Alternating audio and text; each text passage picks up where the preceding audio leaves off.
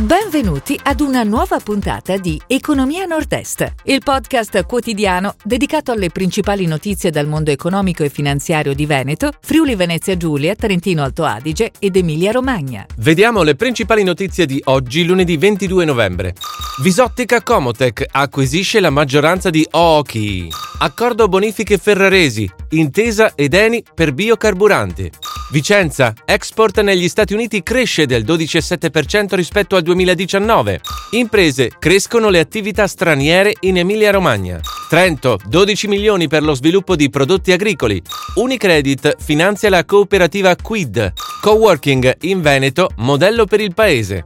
Visottica Comotec acquisisce la maggioranza di Oki. L'azienda trevigiana, leader mondiale nella produzione di componenti per occhiali, sale all'83% del capitale di Oki, società specializzata in micromeccanica di precisione localizzata nel distretto dell'occhialeria bellunese. Visottica Comotec acquisisce inoltre la maggioranza di Matrix.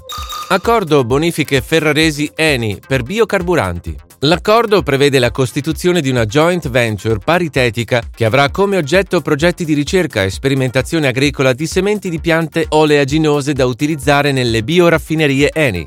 Vicenza Export negli Stati Uniti cresce del 12,7% rispetto al 2019. Nei primi sei mesi del 2021 l'esportazione delle aziende iberiche verso gli USA ha raggiunto gli 860 milioni di euro con una crescita del 34% rispetto al 2020.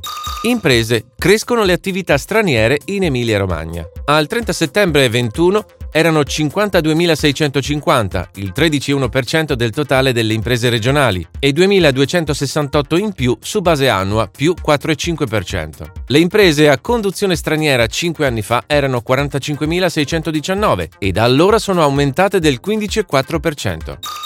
Trento, 12 milioni per lo sviluppo di prodotti agricoli. La giunta provinciale sostiene gli investimenti per la trasformazione, la commercializzazione e lo sviluppo dei prodotti agricoli nel settore lattiero-caseario, vitivinicolo e frutticolo.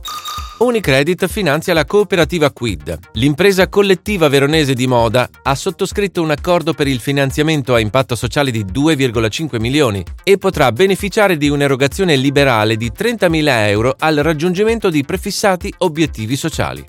Coworking in Veneto, modello per il paese. L'indagine condotta dalle università IUAV e Ca' Foscari e quella di Padova segnala come la regione sia un esempio virtuoso per l'utilizzo delle aree condivise di lavoro, che permettono l'incontro tra diverse figure professionali e la condivisione di idee. Si chiude così la puntata odierna di Economia Nord-Est, il podcast quotidiano dedicato alle principali notizie dal mondo economico e finanziario di Veneto, Friuli Venezia Giulia, Trentino Alto Adige ed Emilia Romagna. Appuntamento a domani!